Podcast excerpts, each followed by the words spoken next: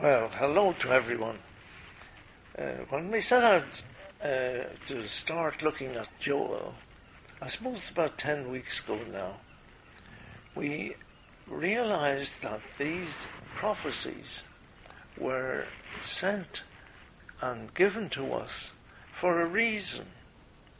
And if you look at 1 Corinthians chapter 10 and verse 11, you'll see why these prophecies are given to us. 1 Corinthians 10 uh, gives a, a, an example of what happened to the children of Israel as they traveled uh, through this wilderness. And as we co- go through the wilderness of life daily, we have to remember that there is nothing spiritual in this world upon which we can uh, grow and develop our, our Christian lives. The children of Israel, God supplied them with water, with quail, with manna, with various things. There was nothing in the desert that they could live on. And we must get that into our heads as Christians. There's nothing in this world for us to live by. And in verse 11 of 1 Corinthians, it says, Now all these things happened unto them for an example, and they are written for our admonition upon whom the ends of the ages are come. They are written for our instruction, to admonish us and equip us as we grow uh, through this life. And as we look at books and uh, like Joel and other portions of Scripture, we must get that into our heads that we can only go through this wilderness of life by the power of God and the Holy Spirit working in our lives. And so we read in Hebrews chapter 1. Hebrews chapter 1. God, who at sundry times and in divers manners spake in times past unto the fathers by the prophets, by the prophets. God hath spoken in past times by the prophets, hath in these last days spoken unto us by his Son, whom he hath appointed heir of all things, by whom also he made the worlds who being the brightness of his glory and the express image of his person, and upholding all things by the word of his power, when he had by himself purged our sins, sat down on the right hand of the majesty on high. The Lord Jesus Christ,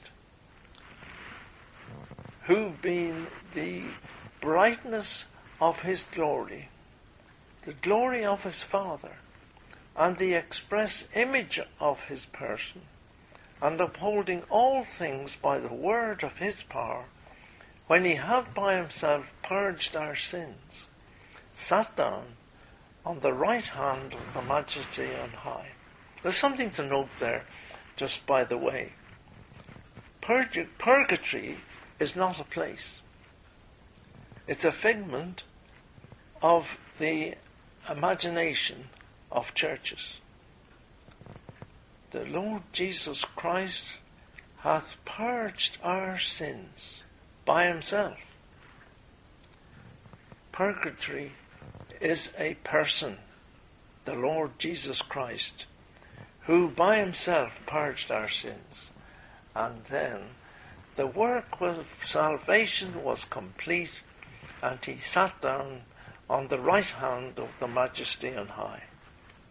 we pray that the same Spirit who guided and spoke to these prophets, the same Holy Spirit who came to this earth on that wonderful day of Pentecost, and who is still on this earth, and he dwells in each born again believer.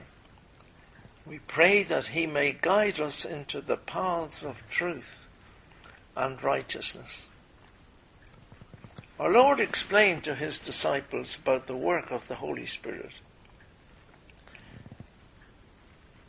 He says in John 16 and verse 13, John 16 and verse 13, Howbeit, when he, the Spirit of truth, is come, he will guide you into all truth, for he shall not speak of himself, and whatsoever he sh- ye shall hear, uh, that shall he speak.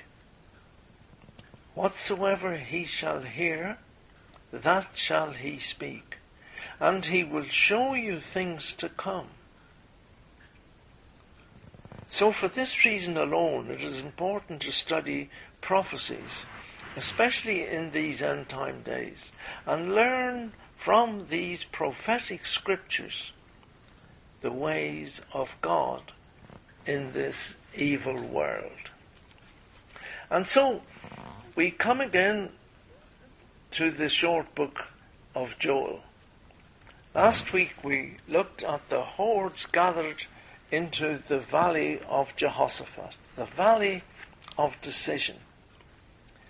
It would appear that these Gentile nations were forced against their will unknown to them, but God addressed them and they had to attend. Proclaim this, verse 9 in uh, Joel chapter 3. Proclaim this among the nations, declare a war, arouse the mighty ones, let all the men of war draw near, let them come up. Beat your plowshares into swords and your pruning hooks into spears. Let the weak say, I am strong. Come together, all ye nations round about. Gather yourselves together. Thither cause thy mighty ones to come down, O Jehovah. Let the nations arise and come up to the valley of Jehoshaphat. That's in Joel chapter 3 in verses 9 to 11. And they came. And why did they come? Verse 12. Let the nations arise and come up to the valley of Jehoshaphat, for there will I sit to judge all the heathen round about. Now it certainly appears that these nations were gathered by God.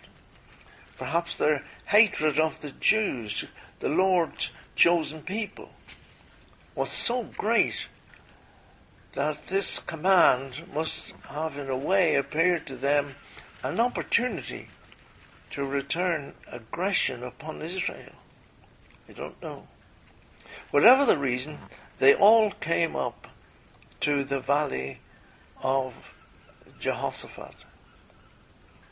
But then we have this uh, section of chapter 3 from verse 13. Put ye in the sickle, for the harvest is ripe. Come, get you down, for the press is full, the vats overflow. For their wickedness is great. Multitudes, multitudes in the valley of decision. For the day of the Lord is near in the valley of decision. The sun and the moon shall be darkened, and the stars shall withdraw their shining. The Lord also shall roar out of Zion, and utter his voice from Jerusalem. And the heavens and the earth shall shake. But the Lord will be the hope of his people and the strength of the children of Israel. And we saw how Jesus spoke about this occasion that will take place in this valley of Jehoshaphat. And then the day of the Lord will be amongst us. We looked at the various interpretations of this parable of the valley of the uh, sheep and the goats. Now, there are those who teach that this will be a valley where those attending will be given an opportunity, whether or not, to decide whether they would follow Christ. That is not correct. This valley will be a time when our Saviour will act as a judge and on those who have caused so much hardship and sorrow to his chosen people for untold generations. This will be a time of threshing, a time of dividing the sheep from the goats, a time of a permanent division when the righteous, the sheep, will be gathered into a, a time of untold blessing, and those, that goats, into a time of everlasting agony and torture. Can one realize the horror and result of verse 16? On the guilty, but it ends. Horror of what will happen to those who are guilty, but it ends. The Lord will be the hope of his people and the strength of the children of Israel. What a change is going to happen in those days. Of course, not only the Gentile nations will be affected, but also those Jews who sided with the Antichrist and renounced their faith will be included in this punishment. However, before we move on, let us first look again at the day of the Lord and consider again the difference between the coming of the Lord and I want to read a few verses in First Thessalonians, First Thessalonians chapter 4 and verse 13. First Thessalonians chapter 4 and verse 13. But I would not have you to be ignorant, brethren, concerning them which are asleep, that ye sorrow not even as others who have no hope. For if we believe that Jesus died and rose again, even so them also which sleep in Jesus will God bring with him.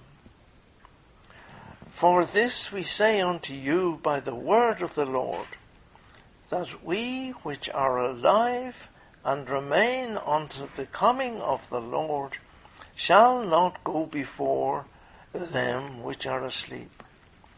For the Lord himself shall descend from heaven with a shout, and with the voice of the archangel, and with the trump of God, and the dead in Christ shall rise first, then we which are alive and remain shall be caught up with them in the clouds, to meet the Lord in the air, and so shall we ever be with the Lord.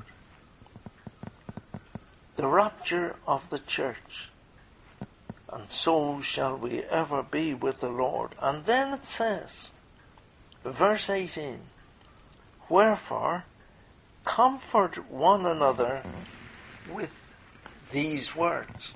Comfort one another with these words. You know, we're living in days when some people are worried, some people are concerned. Tell them about the Word of God, the future we have the rapture of the church, the Lord coming to take those who are alive and remain will be caught up with those who have gone before us, and we will all meet in the air. What a wonderful day that's going to be.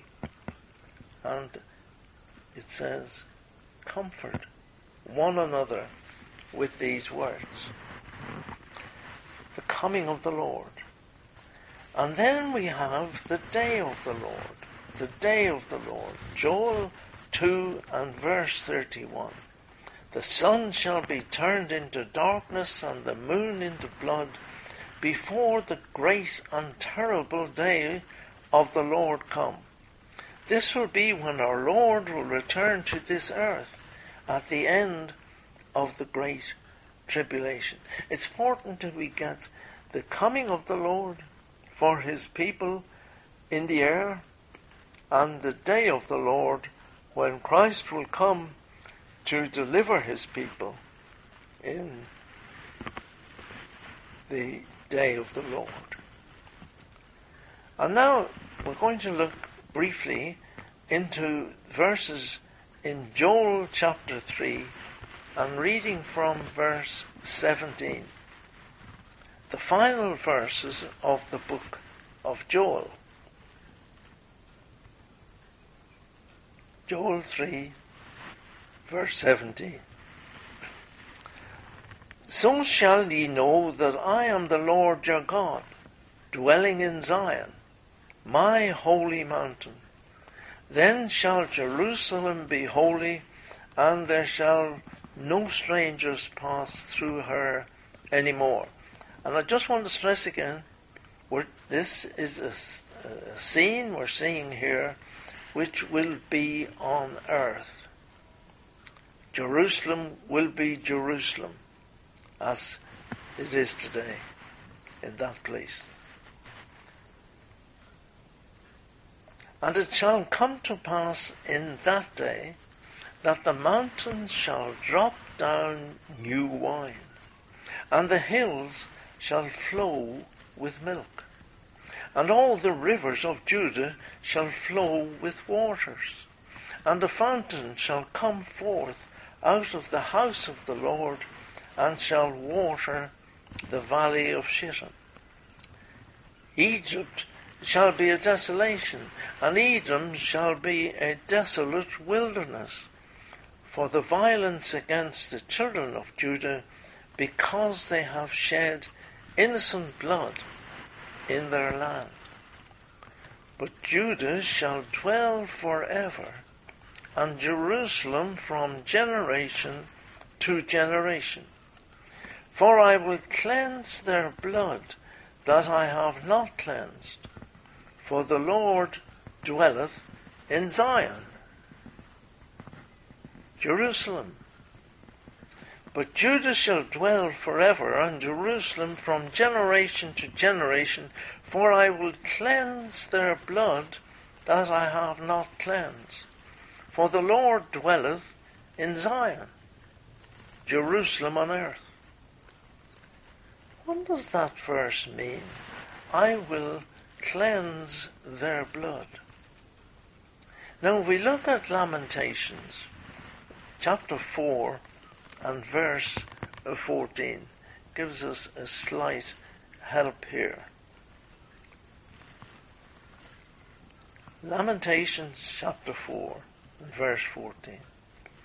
They have wandered as blind men in the streets they have polluted themselves with blood so that men could not touch their garments. Israel has been held responsible for the slaying of the righteous Saviour, the Lord Jesus Christ, as Peter had accused them on the day of Pentecost. And as a result, they had become polluted through the death of a righteous man. But at this time, they will turn again to the Lord, and at this time, they will be cleansed from that unrighteous act.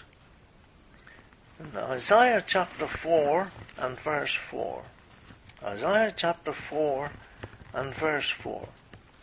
when the Lord shall have washed away the filth of the daughters of Zion, and shall have purged the blood of Jerusalem from the midst thereof by the spirit of judgment, and by the spirit of burning. Israel will be brought back into fellowship with God. And that's what this chapter in Joel is all about. Now, have you ever noticed how often the prophets quite frequently end their books not with disaster looming, but with a spirit of optimism and of a bright future. Perhaps you've never noticed this, but it's worth reading through just a few examples to give you what I mean. For instance, in Joel chapter 3 and verse 1, we have a good example. For behold, in those days and in that time, when I shall bring again the captivity of Judah and Jerusalem. Looking forward to a time when God would once again be the Lord of the chosen people, His chosen people. For instance, Look at verse 3:16 which we read a few minutes ago. But the Lord will be the hope of his people and the strength of the children of Israel. The world today says God has given up on the Jewish nation. This theology or supposed theology of replacement theology. The churches believe that God is finished with Israel. Let's look for a few more examples of a bright hope, a bright future in the world to come. Amos, Amos 9, verses 13 to 15. Amos 9, 13 to 15. Behold, the days come, saith the Lord, that the plowman shall overtake the reaper, and the treader of grapes shall him that soweth seed, and the mountain shall drop sweet wine, and all the hills shall melt. And I will bring again the captivity of my people of Israel, and they shall build the waste cities, and inhabit them, and they shall plant vineyards and drink the wine thereof, and they shall also make gardens and eat the fruit of them, and I will plant them upon their land, and they shall no more, they shall no more be pulled up out of their land, which I have given them, uh, saith the Lord thy God. Obadiah chapter 1, verse 20. And the captivity of this host of the children of Israel shall possess that of the Canaanites, even upon Zarephath and the captivity of Jerusalem, uh, which is Sepharad. And they shall possess the cities of the south. One or two more examples. Micah the prophet Micah, chapter 7 and verse 18 to 20. Micah 7, 18 to 20. Who is a God like unto thee, that pardoneth iniquity, and passeth by the transgression of the remnant of his heritage? We spoke about the, the godly remnant, remnant a few weeks ago. He retaineth not his anger for ever, because he delighteth in mercy. He will turn again. He will have compassion upon us. He will subdue our iniquities and will cast all their sins into the depths of the sea. Thou wilt perform the truth to Jacob and the mercy to Abraham, which thou hast sworn unto our fathers from the days of old. Always throughout the scriptures in the Old Testament there was this hope and these promises that God would bring back those people who had been scattered, the Jewish nation throughout the world. Zephaniah chapter 3 and verse 19. Suppose some of you don't read Zephaniah and some of these smaller prophets uh, that much, but here's one. Zephaniah chapter 3 verses 19 and 20. Behold, at that time, talking about the time of the day of the Lord and what the subsequent return of Christ to the earth. At that time, I will undo all that afflict thee. That's a wonderful promise. I will undo all that afflict thee, and I will save her that halteth, and gather her that was driven out, and I will get them praise and fame in every land where they have been put to shame. Where the Jews today are held in shame, God says, I will undo all that. At that time, at that time, I will bring you again, even in the time that I gather you, for I will make you a name and a praise among all people of the earth. When I turn back your captivity before your eyes, saith the Lord. What a wonderful set of promises there. We could go on if you get out your Bible and read through. Just one more here in Ezekiel. Ezekiel, chapter 39 and verse 25. Ezekiel 39 and verse 25. Therefore thus saith the Lord God, Now I will bring again the captivity of Jacob, and have mercy upon the whole house of Israel, and they will be jealous for my holy name. After that they have borne my, their shame, and after all their trespasses, whereby they have trespassed against me when they dwelt safely in their land, and none made them afraid. When I have brought them again from the people and gathered them out of their enemies' lands, and am sanctified in them in the sight of many nations, and they shall know that I am the Lord their God, which caused them to be led into captivity among the heathen, but I have gathered them unto their own land, and have left none of them any more there.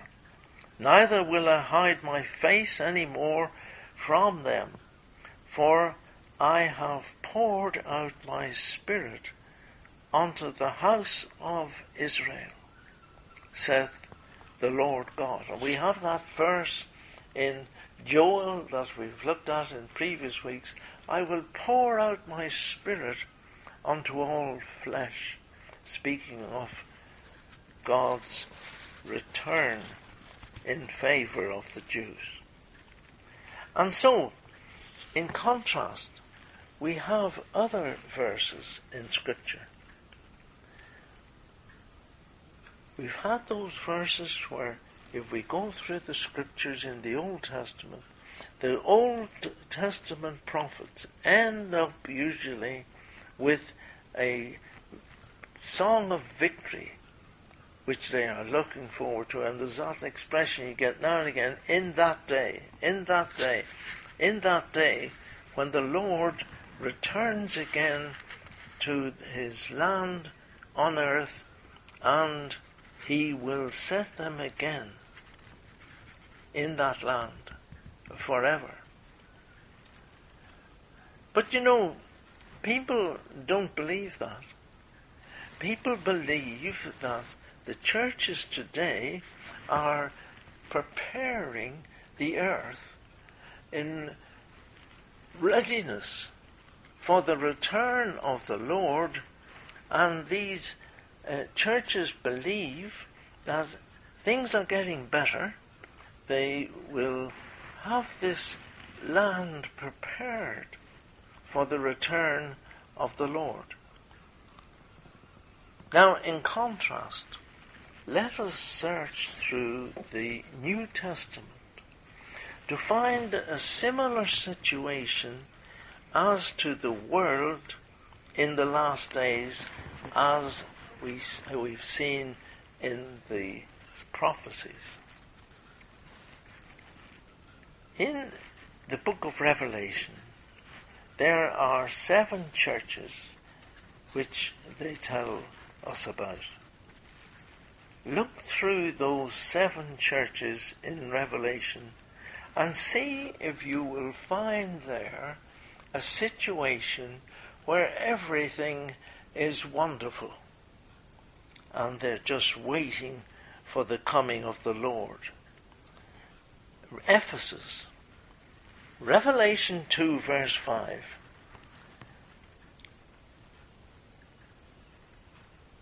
Remember therefore from whence thou art fallen and repent and do the first works, or else I will come unto thee quickly and will remove thy candlestick out of his place, except thou repent, except thou repent. Thyatira, the church of Thyatira, Revelation 2, verse 19. I know thy works, and charity, and service, and faith, and thy patience, and thy works, and the last to be more than the first. Notwithstanding, I have a few things against thee, because thou sufferest that woman Jezebel, which calleth herself a prophetess. Suffer her to teach and seduce my servants to commit fornication, and to eat things sacrificed unto idols. And I gave her space to repent of her fornication, and she repented not. Behold, I will cast her into a bed, and them that commit adultery with her into great tribulation, except they repent of their deeds. And I will kill her children with death. And all the churches shall know that I am he which searcheth the reins and hearts, and I will give unto every one of you according to your works. Sardis, another church, Revelation 3, verse 2. Be watchful and strengthen the things which remain, that are ready to die. For I have not found thy works perfect before God. And then one church again is Laodicea, the church of Laodicea.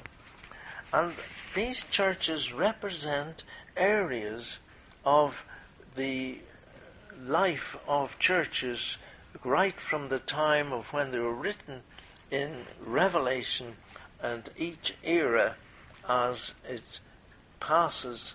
Laodicea, they reckon, is about the way most churches act and behave in these days. And so what do we see in Laodicea? Chapter 3 in Revelation and verse 15. I know thy works, Jesus speaking to these churches, I know thy works, that thou art neither cold nor hot. I would that you were cold or hot. So then, because you art lukewarm, and neither cold nor hot, I will spew thee out of my mouth. Because thou sayest, I am rich and increased with goods, and have need of nothing, and knowest not that thou art wretched and miserable and poor and blind and naked. Oh, he says, I counsel thee to buy of me gold tried in the fire, that thou mayest be rich, and white raiment, that thou mayest be clothed, and that the shame of thy nakedness do not appear. And anoint thine eyes with eye salve, that thou mayest see. Oh yes, we see examples of churches similar to Laodicea around us these days. We need the Lord to touch our eyes that we may see clearly what He would have us do. Surely in the situation we see in mainstream churches, as we have seen in previous talks, and last week we spoke of the great white throne judgment. The great white throne judgment which is in Revelation. And we saw where various uh, men of renown have their own ideas about certain sections of Scripture. And the great white throne judgment, the day of the Lord, the judgment seat of Christ, the coming of the Lord, they have put all those different sections and promises of God in the scriptures, all crammed them in to the great white throne judgment. You know, I'm sure you've heard me say sometime that the future events are a bit like a portly Victorian gentleman and his ample uh, suede waistcoat, I suppose. And it has a lot of buttons down the front. On one side we have the leather buttons, and another side we have the buttonholes. And if we start to assume that the buttons refer to portions of Scripture,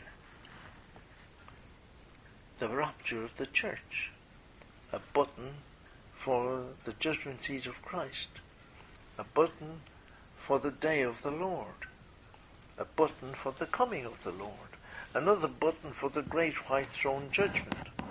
Different buttons. And he has to button up this waistcoat. And he looks, and he's looking for the buttonhole that says the rapture of the church. And there's no button, no buttonhole for it. He looks for the judgment seat of Christ. There's no buttonhole for it. He looks for the day of the Lord. There's no buttonhole for it.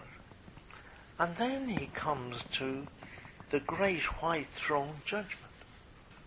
And there's only one buttonhole, but he has to try and get all those other things in through that buttonhole.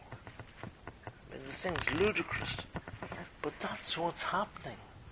The men have decided which portions of Scripture apply and where they apply and how they should be applied. And sadly, he, we end up with a waistcoat that is very badly out of joint. Jude, chapter 1 and verse 4. The churches in Jude's time. For there are certain men crept in unawares, who were before of old ordained to, to this condemnation, ungodly men, turning the grace of our God into lasciviousness, and denying the only Lord God, our Lord Jesus Christ. The churches in Jude's time, they were far away from the true teaching of Scripture.